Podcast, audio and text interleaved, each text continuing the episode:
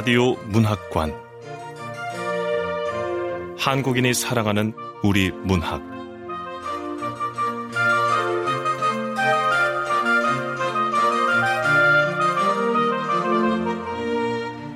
안녕하세요. 아나운서 태희경입니다. 라디오 문학관 오늘 함께 하실 작품은 최진영 작가의 의자입니다. 최진영 작가는 1981년 출생했고 2006년 실천문학 신인상을 받으며 작품 활동을 시작했습니다. 2010년 제15회 한겨레 문학상, 신동엽 문학상을 수상한 바 있고 작품으로는 장편소설 당신 옆을 스쳐간 그 소녀의 이름은 끝나지 않는 노래, 부의 증명, 나는 왜 죽지 않았는가, 해가 지는 곳으로 가 있고 소설집으로 팽이가 있습니다. 그럼 최진영 작가의 의자 시작합니다.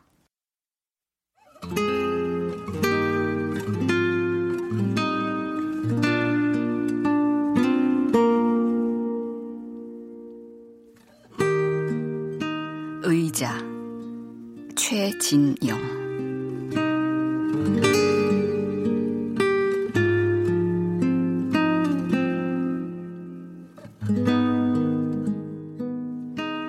그동안 많은 가구를 만들었다. 식탁을 만들 때 가장 즐겁다. 식탁에 놓일 음식이나 식탁을 두고 맞이 앉을 사람을 상상할 때도 즐겁지만 기능이나 용도를 버린 그 모양 자체로 여명을 받으며 외롭게 존재하는 새벽녘 식탁을 상상할 때 가장 즐겁다. 의자는 두 번 만들었다. 15년 전에 첫 의자를 만들었고 어제 두 번째 의자를 완성했다. 지난 이야기를 하려고 한다. 떠나고 남겨지고 남겨두던 일들이 차근차근 일어나던 한 시절의 이야기를 그런 날이 지나고 오롯이 남은 하나의 의자에 대해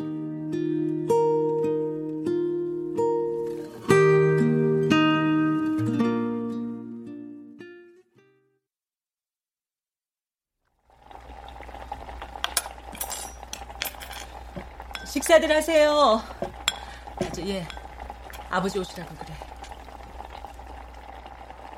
내가 열다섯 살 되던 해 아버지가 돌아왔다. 아버진 7년 동안 중동에서 일하며 돈을 붙였고 어머닌 그 돈을 모아 28평짜리 빌라 한 채를 마련했다. 가족 생활비는 어머니 월급으로 해결했다.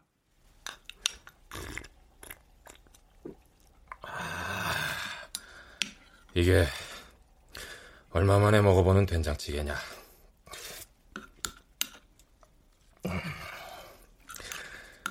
40도가 넘어가는 떼역볕에서 모래 섞인 빵 씹는 기분 당신은 죽었다 깨도 모를 거다. 저도 호의호식한 거 아니에요.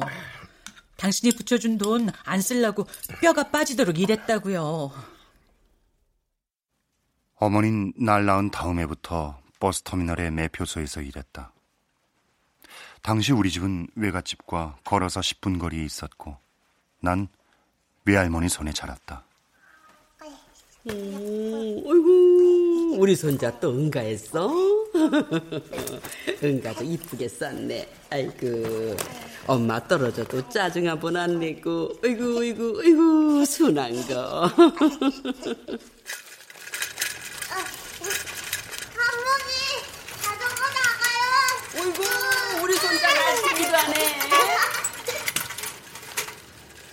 외할머니는 이생에서 96년 6개월 열이틀을 살았고 15년 전에 이생을 버렸다.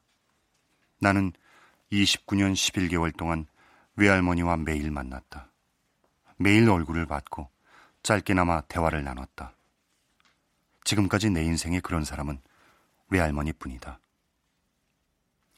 외할머니는 94이 넘으면서 갑자기 쇠약해졌고 이생을 버리기 전 한동안 요양원에 머물면서 약이나 주사나 타인의 정성을 거부해 자식들을 난감하게 했다. 엄마, 왜 약을 안 드시겠다는 거예요?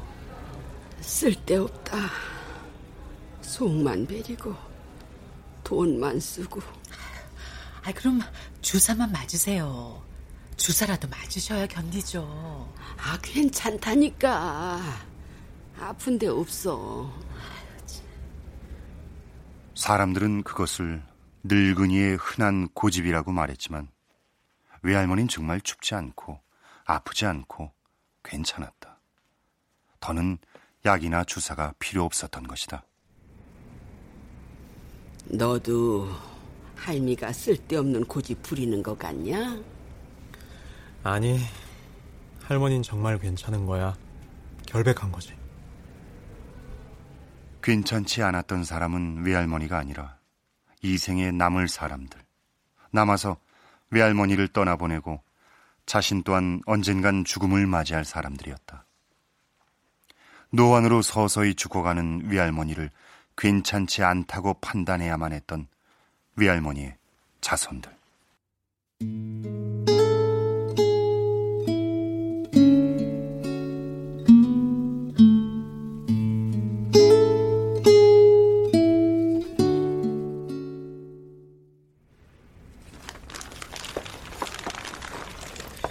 호박죽에 할머니 드셔봐. 아이고, 바쁠 텐데. 뭐하러 자꾸 찾아와. 안 바빠.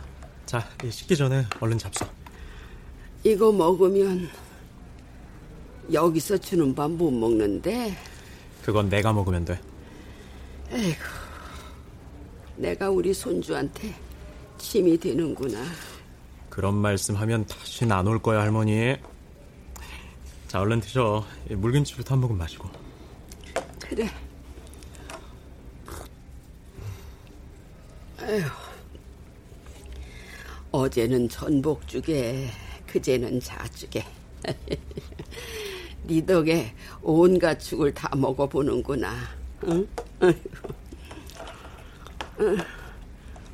아이고, 음, 아이고 맛나다. 맛있지? 이거 한 통 다 드셔. 또 사다 드릴게. 하지만 외할머니는 호박죽을 반의 반도 먹지 못했다. 그런데 말이다. 응.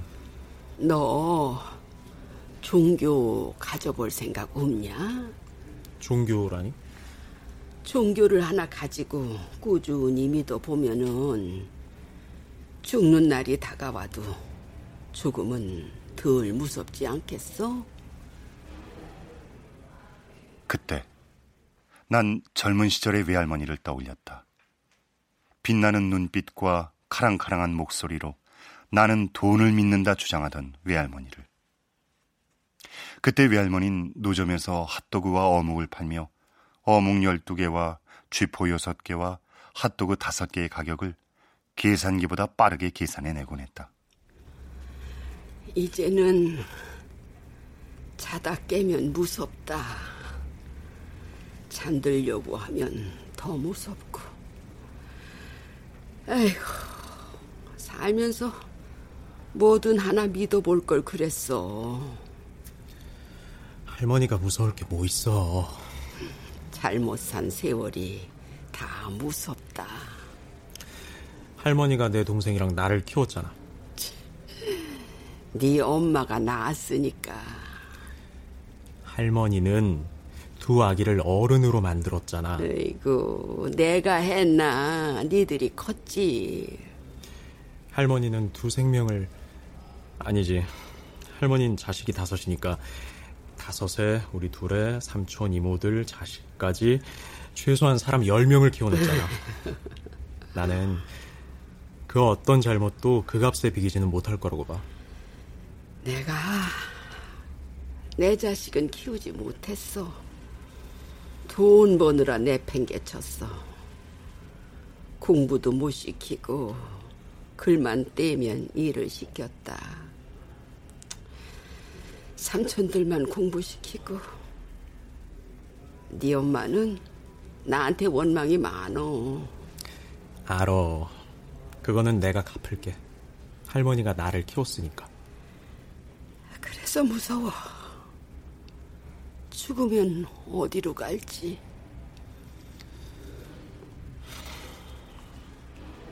할머니는 천국도 극락도 믿지 않잖아.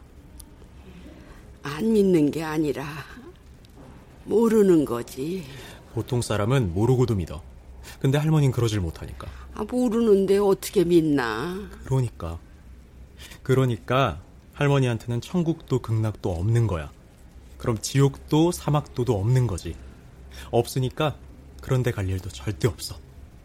그러니까 무서워하지 마. 아이고, 그거 안 된다. 그래도 죽는 건 참 무서운 일이야. 이만큼 살아놓고도 죽는 게 무서우니 내가 세상을 헛살은 거야. 헛살았어.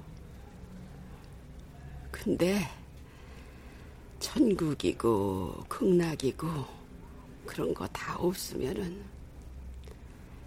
그럼 이 다음에 나한테는 뭐가 있겠니? 할머니가 그런 걸 물어서 난 슬펐다.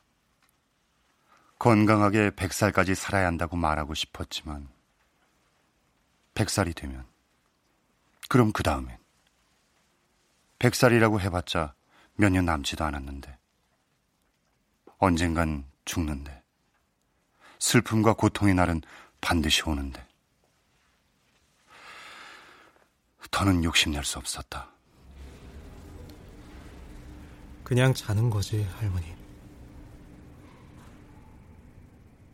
할머니에겐 대답이 필요했고, 죽어본 적도 없고, 죽음이 뭔지도 모르고, 제대로 살아본 적도 없는 내가 대답해야 했다.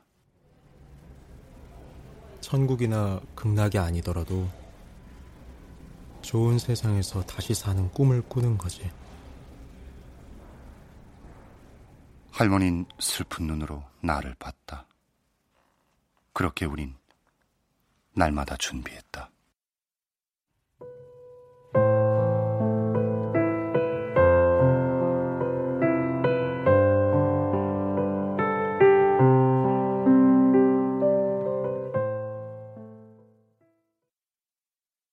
귀국하자마자 아버진 다시 일을 시작했다. 어머닌 손님 대하듯, 난 선생님 대하듯 아버지를 대했다.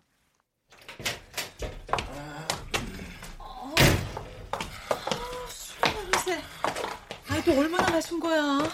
아유, 좀 마셨는데 왜? 남자가 밖에서 일하고 술 한잔 할 수도 있지. 아우 술 냄새. 아유, 저기 얼른 들어가 씻고 자요. 그래. 7년 동안 떨어져 살다가 매일 집 구석에 기어들어오니 죽을 맛이냐? 냄새나고 싫어?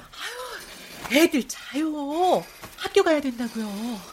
자, 애비가 지들 공부시키겠다고 뼈 빠지게 일하고 들어왔는데 잠을 쳐자? 이리라, 이 야! 하나! 일어나! 아, 왜 이래요? 애들이 운전하고. 아, 아, 진짜. 자다 깬 채로 난 방문을 조금 열고 거실을 엿봤다. 아버진 앉아서도 비틀거렸고 손바닥으로 얼굴을 자꾸만 문질렀다. 그러더니 아버지가 갑자기 손을 뻗어 어머니를 잡아당겼다. 이리 와. 아, 어, 왜 이래요? 왜? 이리 오라고. 어머니가 주저앉았다. 아버지가 어머니를 안으려 했고 어머니는 아버지를 밀어냈다. 아버지가 울면서 화를 내며 중얼거렸다. 여긴 내 집이다. 내 돈으로 산 내 집이다. 근데 왜 나 불편하게 만들어? 내거 지키겠다고 여태 참아왔는데 대체 뭘 지켰는지 모르겠다. 내가 이런 데서 받자고 내가 그 고생을 한줄 알아? 너 이리 와. 이리 오라고!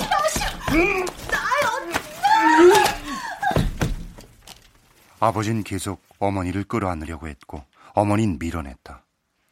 문을 닫아야 한다고 생각하면서도 난 계속 엿봤다. 심장이 빠르게 뛰었다. 그들이 부모로 느껴지지 않았다. 아버지의 한탄이 계속되자 어머닌 거실 불을 끄고 방으로 들어가 버렸다. 아버진 바닥에 드러 누웠고 난 가만히 문을 닫고는 누운 채 뒤척이다 선잠을 잤다.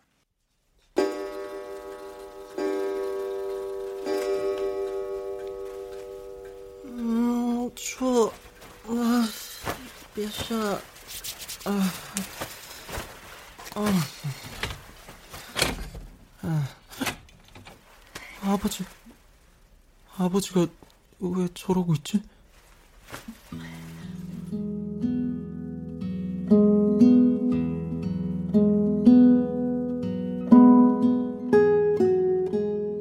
아버진 벗어놓은 옷처럼 거실에 널브러져 있었고 안방문은 닫혀 있었다. 여명을 받아 거실은 쇳빛이었다. 무섭게 고요했고 차가웠다. 그때 본 차고 고요한 쇳빛은 그 느낌 그대로 우리 집의 밑그림이 됐다. 취한 날도 취하지 않은 날도 어머니 난방에서 아버진 거실에서 잤다. 잠들 수 없는 밤이면 난 방문을 조금 열고 나쁜 짓 하듯 바깥을 엿봤다.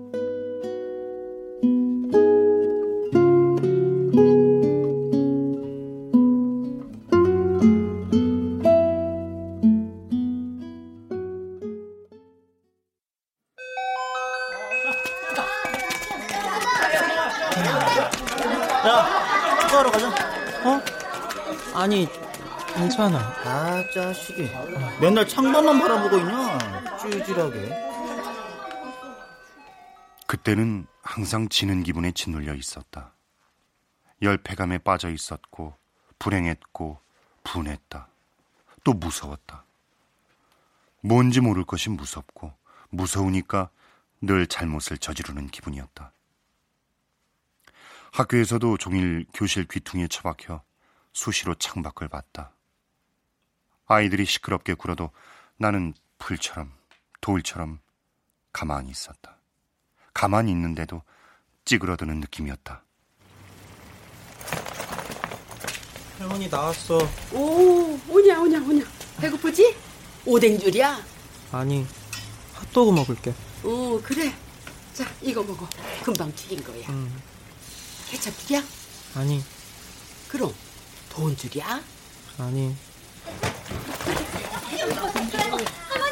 떡볶이 500원어치요. 어, 그래, 오냐. 컵에 담아주랴? 아니요, 여기서 먹을 거예요. 아이들이 포장마차로 몰려들자 난 간다는 인사도 없이 포장마차를 나와 집과 반대 방향으로 자전거를 몰았다. 하지만 길은 둥그렇게 이어져 그대로 달리면 결국 집이 나타날 것이었다. 그 길을 피하려고 아무리 페달을 굴려도 집으로 가는 길은 계속 나타났다.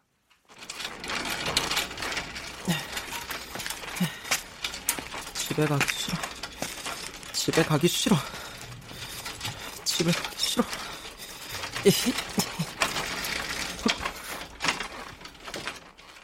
자전거를 타고 국도를 달리는 사이 날이 저물었다.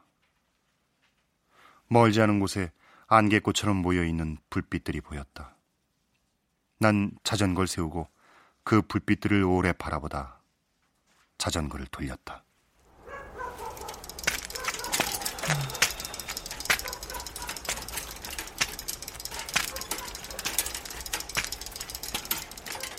집 근처에 다다라 시계를 봤다. 자정 가까웠다. 그렇게 늦은 시간까지 집에 들어가지 않은 적은 처음이었다. 엄마가 걱정할 텐데. 아버지는, 아, 뭐라고 변명하지? 차라리 들어가지 말까. 자전거를 더 타고 싶었다. 밤새 쏘다니고 싶었다. 강변을 달려 시내로 갔다. 상점 대부분 문을 닫아 길은 어둡고 황량했다. 구시가지로 들어가 컴컴한 가게들 사이를 천천히 지나갈 때였다. 작은 아이가 4층 건물 입구에서 툭 튀어나왔다. 이불 가게가 모여 있는 건물이었다. 쟤 뭐야? 그 아이가 주변을 둘러보기에 난 자전거를 세웠다. 소진이었다. 같은 중학교를 다니고 있었지만 친하진 않았다. 말 한마디 나눠본 적 없었다. 하지만 난 소진을 알았고 소진이 날 아는지는 확신할 수 없었다. 소진은 건물과 건물 사이로 들어가 몸을 숨겼다. 이쪽으로 들어갔는데? 근데 이게 무슨 냄새지?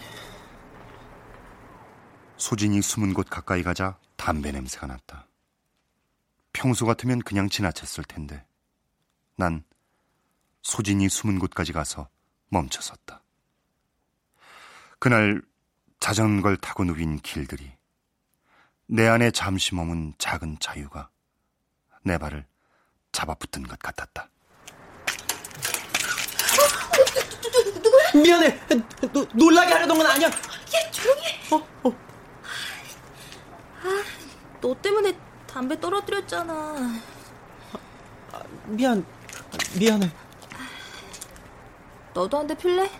어? 자. 어, 어, 어, 어. 어. 안 물고 뭐해? 불 붙여야지. 아, 이, 이따가 필게. 어, 좀 이, 이따가. 여기서 뭐 하냐? 이 시간에? 그냥 돌아다녀. 너네 집 여기서 멀잖아. 어. 내가 사는 곳을 알고 있었구나. 근데 저기가 너네 집이야? 저기.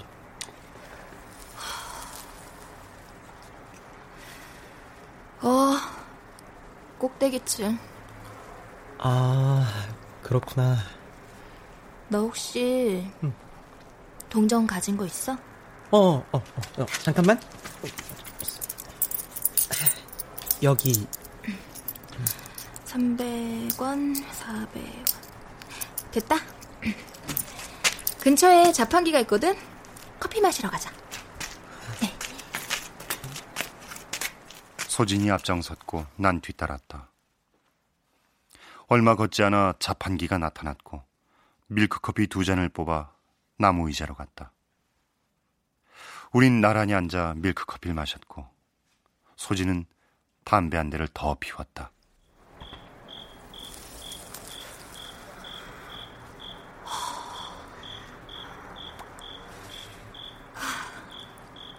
이때가 제일 좋지 않냐?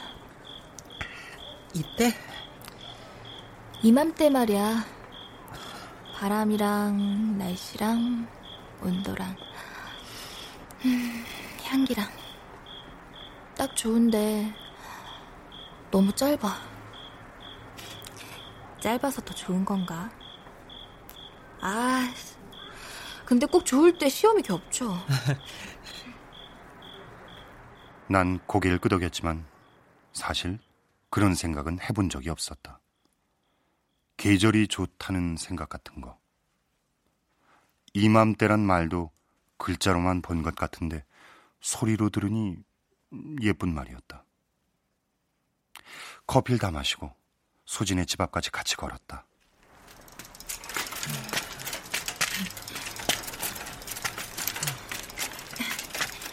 다 왔어. 우리 집이야. 어. 잘 가. 음, 너 얼른 집에 가야겠다. 좀 지쳐 보여. 간다.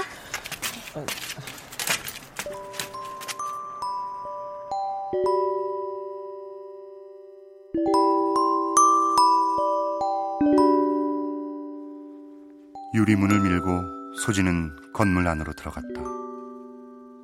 갈색 유리 너머로 착착착착 계단을 밟고 올라가는 뒷모습이 보였다. 심장이 무척 뛰었다. 커피 때문인 줄 알았다. 그날 커피를 처음 마셔봤으니까. 주머니에 손을 넣어 소진이 준 담배가 부러지지 않았는가 확인했다. 날이 밝지 않길 바랬다.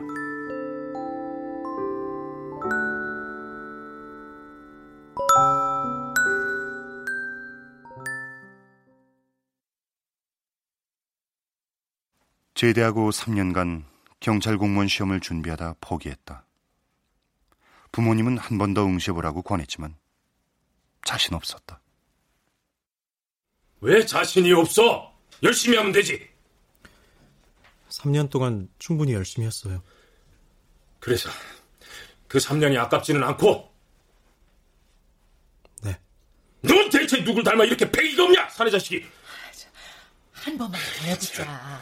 이러니 저러니 해도 공무원만한 직업이 없어. 경찰이 되고 싶지 않아요. 그래서 그런 거예요. 문제집과 책을 다 버리고 일거리를 찾다가 근교 목재소에서 배송과 운반 일을 맡아 하게 됐다.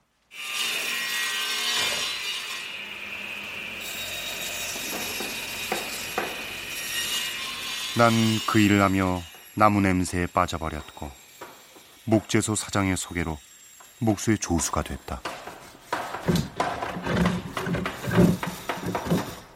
아, 좋다. 나무 냄새 좋죠? 편안하고. 네, 선생님. 냄새도 좋지만 나무를 만지고 다듬고 말없이 뭔가를 만드는 과정 자체가 재밌어요. 그렇죠. 목수가 되면 제일 먼저 만들어 보고 싶은 게 있어요? 어, 관을 만들어야 해요. 관? 누구 관? 외할머니의 관이요. 그때 나는 매일 외할머니의 죽음을 생각했다. 죽음과 외할머니를 떼어서 생각할 수 없어 괴로웠다. 영원히 살 수는 없는가? 어째서 영원할 수 없는가? 내가 누울 관? 그걸 만들겠다고? 음, 싫어? 아유, 좋아서 그래. 기뻐서. 도와주시겠다고 했어, 목수님이. 최고로 좋은 나무 구해주신다고. 그래. 네가 만든 관에 누우면은 무섭지 않을 것 같아. 네가 만든 관을 타면 좋은 곳으로 갈 수 있을 것 같아. 그리고 며칠 뒤 외할머니는 내가 만든 관을 타고 좋은 곳으로 떠났다. 더상이지 이만하면. 그럼 아흔을 넘게 사셨으니 게다가 아주 곱고 깨끗하게 돌아가셨대. 자식들 복이지 뭐. 뭐 날도 어쩜 이렇게 좋아. 그게 아무리 가을이라도 이렇게 화창한 날 산 사람들 고생 말라고 덥지도 춥지도 않은 날 비도 바람도 없는 날 골라서 돌아가셨네. 이모들과 외삼촌들은 많이 울지 않았다. 죽음을 준비할 시간이 길었고 그동안 각자의 죄책감과 원망과 소름을 적당히 내려놓은 것 같았다. 나는 많이 울었다. 손님 접대를 하느라 엉엉 울진 못하고 소리도 없이 눈물을 흘리고 코를 풀었다. 여기서 뭐 하고 있어? 머리가 아파서요. 너무 울어서 그러잖아. 다 큰 어른이. 이모, 저거 좀 보세요. 전광판. 왜? 뭐 잘못됐어? 외할머니 이름이 나유자네요. 나유자. 할머니 이름을 이제 알았어. 그러게요. 옛날 할머니라고만 불렀는데 살아계실 때 자주 불러드릴 걸 그랬어요. 나유자. 나유자. 그만 봐. 닳겠다. 이럴 줄 몰랐어요. 나도 준비를 했는데 준비를 잘해보려고 관까지 만들었는데 많이 상상했고 연습했는데 그런데 받아들일 수가 없어요. 그러게 말이다. 임종도 지켰고 다들 올 때 같이 울었고 영정사진 앞에서 절까지 했는데 말이야. 꿈을 꾸고 있는 것 같아요. 현실이 아니라.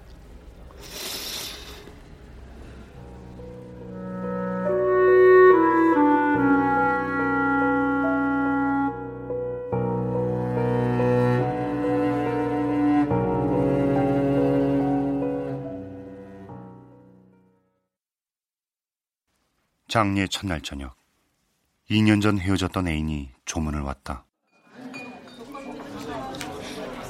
진우 씨.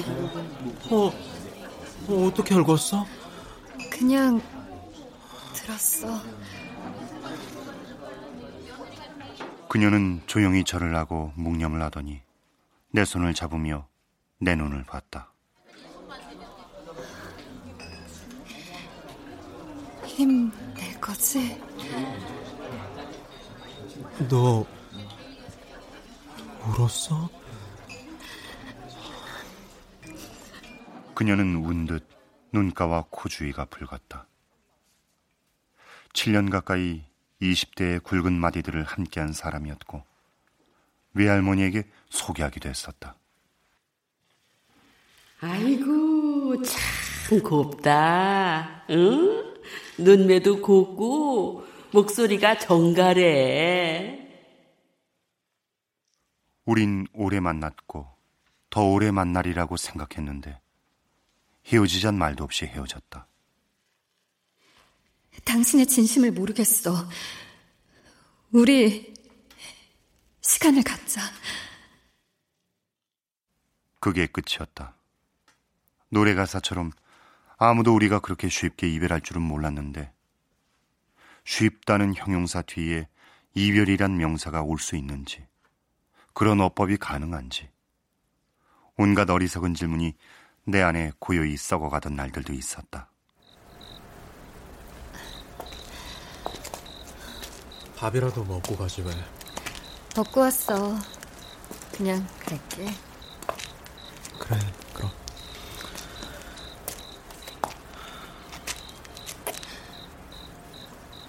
실은 나 당신이 겁에 질려 있을 거라고 생각했어. 왜 그런 생각을? 당신에게 할머니가 어떤 의미인지 아니까. 당신,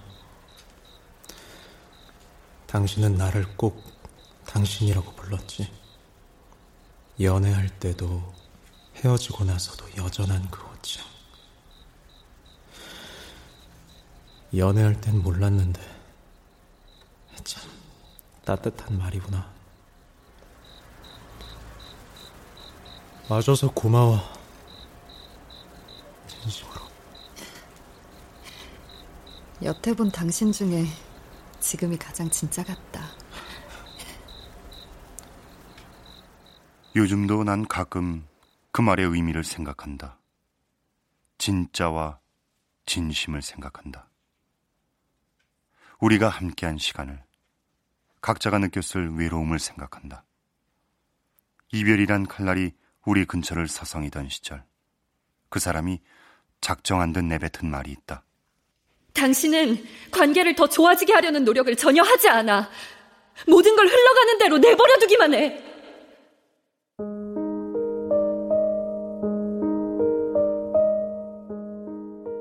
그땐 그 말을 그저 시비로 받아들였다. 그 말이 호소가 아니었을까 하는 깨달음은 뒤늦게 왔다. 그때 그것을 알았더라면 이별에라도 최선을 다했을 것이다. 내게로 오고 내게서 떠나는 사람을 내가 어쩔 수 없다는 당연한 사실이 늘 두려웠다. 진심을 드러내야 하는 순간마다 자존심을 먼저 꺼냈다. 당신을 사랑한다거나 사랑하지 않는다고 말하는 노력조차 하지 않았다. 진심엔 노력이, 때론 가장 큰 노력이 필요하다는 것을 몰랐다. 그 정도의 인간이었다. 나는.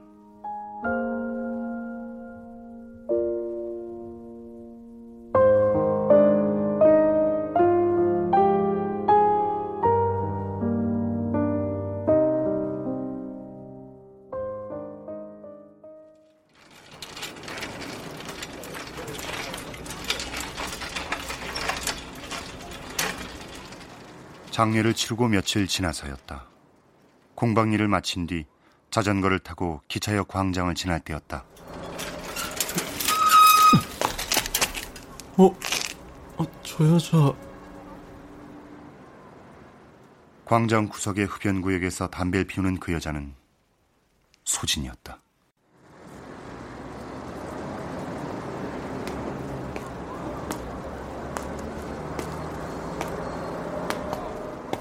소진이 담배를 끄고 역 광장으로 천천히 걸어왔다.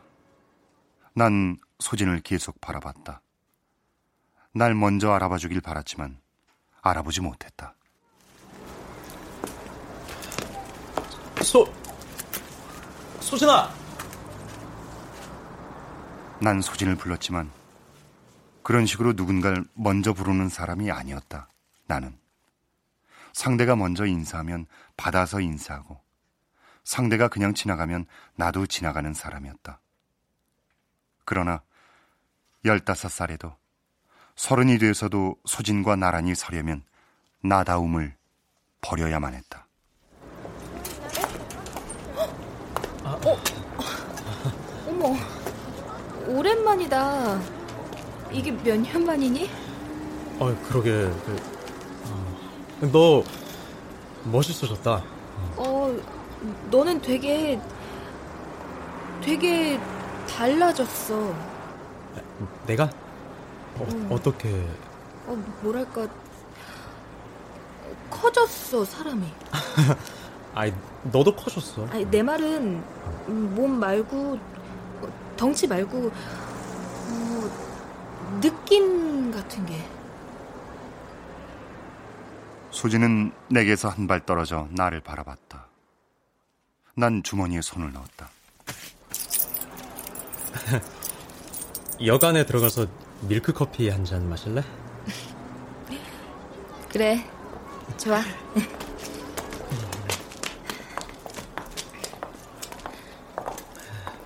난 호텔에서 일해. 넌?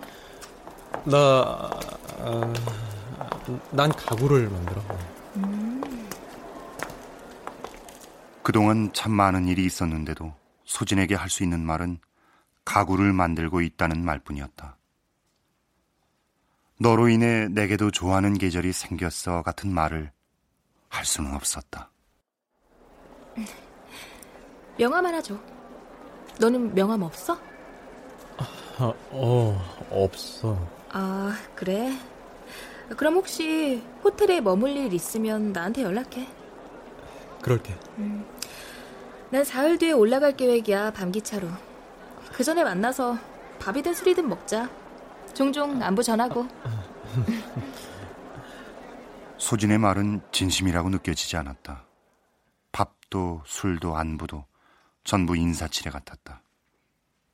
종이컵에 담긴 커피 양은 너무 적었고 난 소진에게 할 수 있는 말이 없었다. 마음이 점점 헛헛해졌다. 소진의 명함을 주머니에 넣다가 소진이 내게 줬던 담배가 떠올랐고 부러뜨리지 않으려고 조심하던 마음도 떠올랐다. 어디로 갔을까, 그건?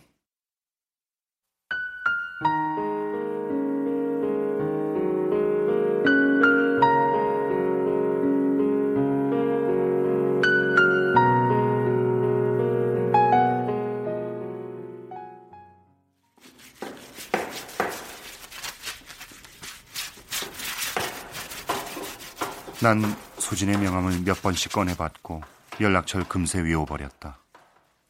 우리의 생일까지 남은 날짜를 헤아렸고 의자를 만들어야겠다고 생각했다. 1인용 의자를. 딱딱하지만 날카롭지는 않아 몸을 다치게 하지 않고 등받이와 팔걸이가 부드러워 몸을 알맞게 감싸는 의자. 커피가 식을 때까지만 앉아서 쉬기 적당한 의자. 그런 의자라면 소진이와 어울리겠지?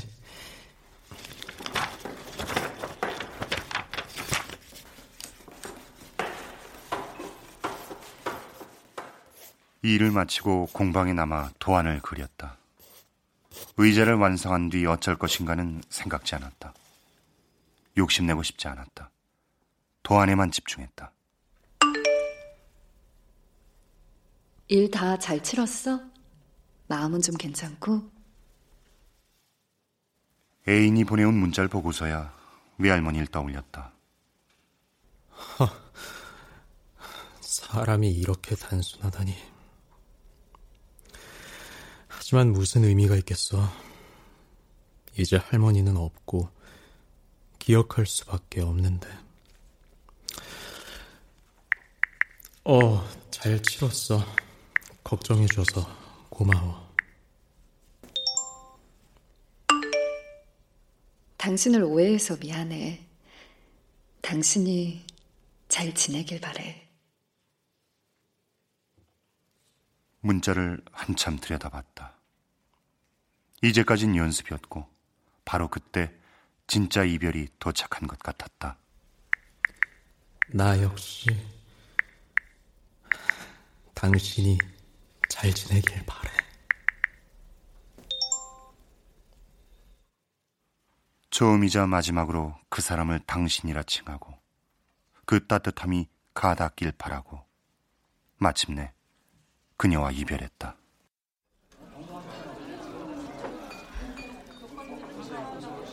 할머니 염할 때 너도 들어가. 왜요? 할머니 요양원 있을 때 넌 매일 들렀었잖아. 매일 들러서 손잡고 말동무하고 그랬잖아. 그래야 당연히 해야 하는 거니까. 아니야. 자식들도 못하는 건데 그런 걸 너는 했으니. 염할 때 너도 들어가서 마지막으로 손 한번 잡아드려. 손이요? 응. 할머니도 그걸 원하실 거야. 마지막으로 네 손 한번 잡아보고 싶으실 거다. 난 망설였다. 외할머니 시체를 보고 싶지 않았다. 흰 얼굴과 온기가 사라진 섬뜩한 차가움을 느끼고 싶지 않았다. 하지만 싫다고 말하지 못했고 들어가서 외할머니 손을 잡았다. 할머니 왜 이렇게 차? 할머니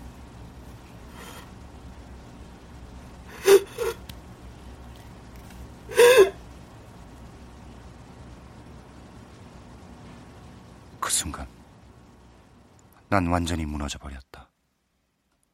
어른들이 날 그곳에 들여보낸 이유를 알 것 같았다. 확인하란 거였다.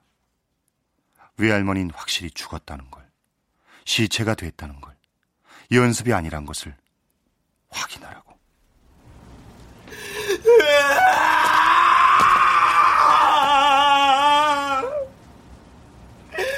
할머니! 할머니! 죽지 마! 안 돼! 안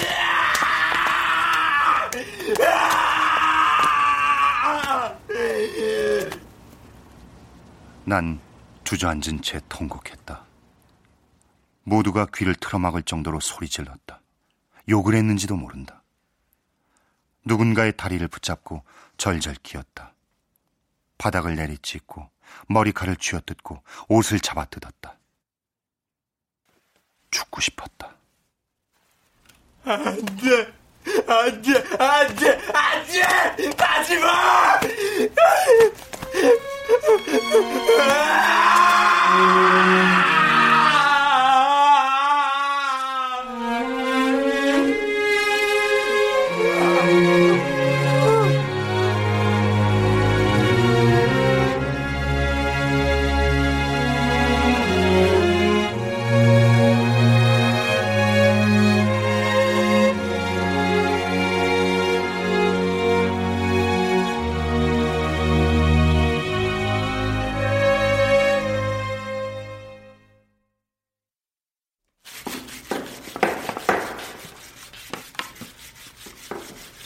이게 자작나무 원목입니다. 참 잘생겼죠? 듣던 대로 단단하고 꼿꼿하네요. 그래서 이걸로 가구를 만들어 놓으면 오래 가고 쓸모 있습니다. 나무 다루는 맛도 나고요. 이걸로 만들고 싶은 거 혼자서 한번 잘 만들어 보세요. 네.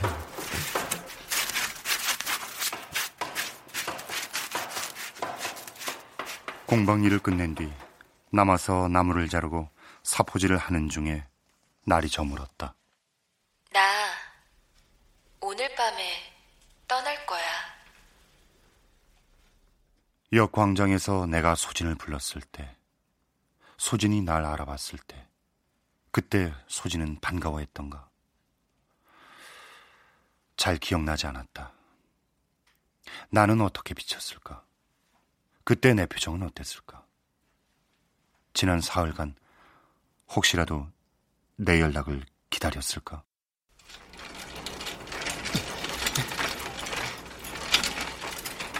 그래. 내가 먼저 널 알아봤다고 해서 우리 사이에 별다른 일이 생기진 않았지만 적어도 그날 이후 내게는 좋아하는 계절이 생겼고 자판기의 밀크커피가 특별해졌고 머지않아 의자도 하나 생길 거야. 내가 먼저 소진을 부르지 않았다면 생겨나지 않았을 것들이었다. 열다섯 살 그 새벽부터 소진은 거기 있는 것만으로 내 방향을 틀었다. 가던 길을 멈추게 했고, 돌아서게 했고, 막다른 길인 걸 알면서도 그리로 발을 떼게 만들었다.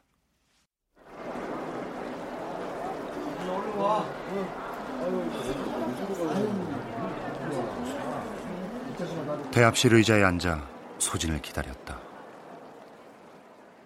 두어 시간 지나 유리문을 밀고 소진이 들어섰다. 난 자리에서 일어났다. 이번엔 서로를 동시에 알아봤다. 어? 날 기다린 거야? 배웅하러 왔어. 아, 연락하지 그랬어. 커피 마실래? 좋아. 저...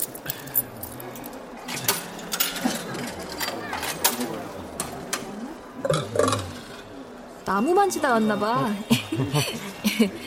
뭘 만들었어? 의자를 만들고 있어. 편하지는 않지만 잠시 앉아 쉬기에는 좋은 의자.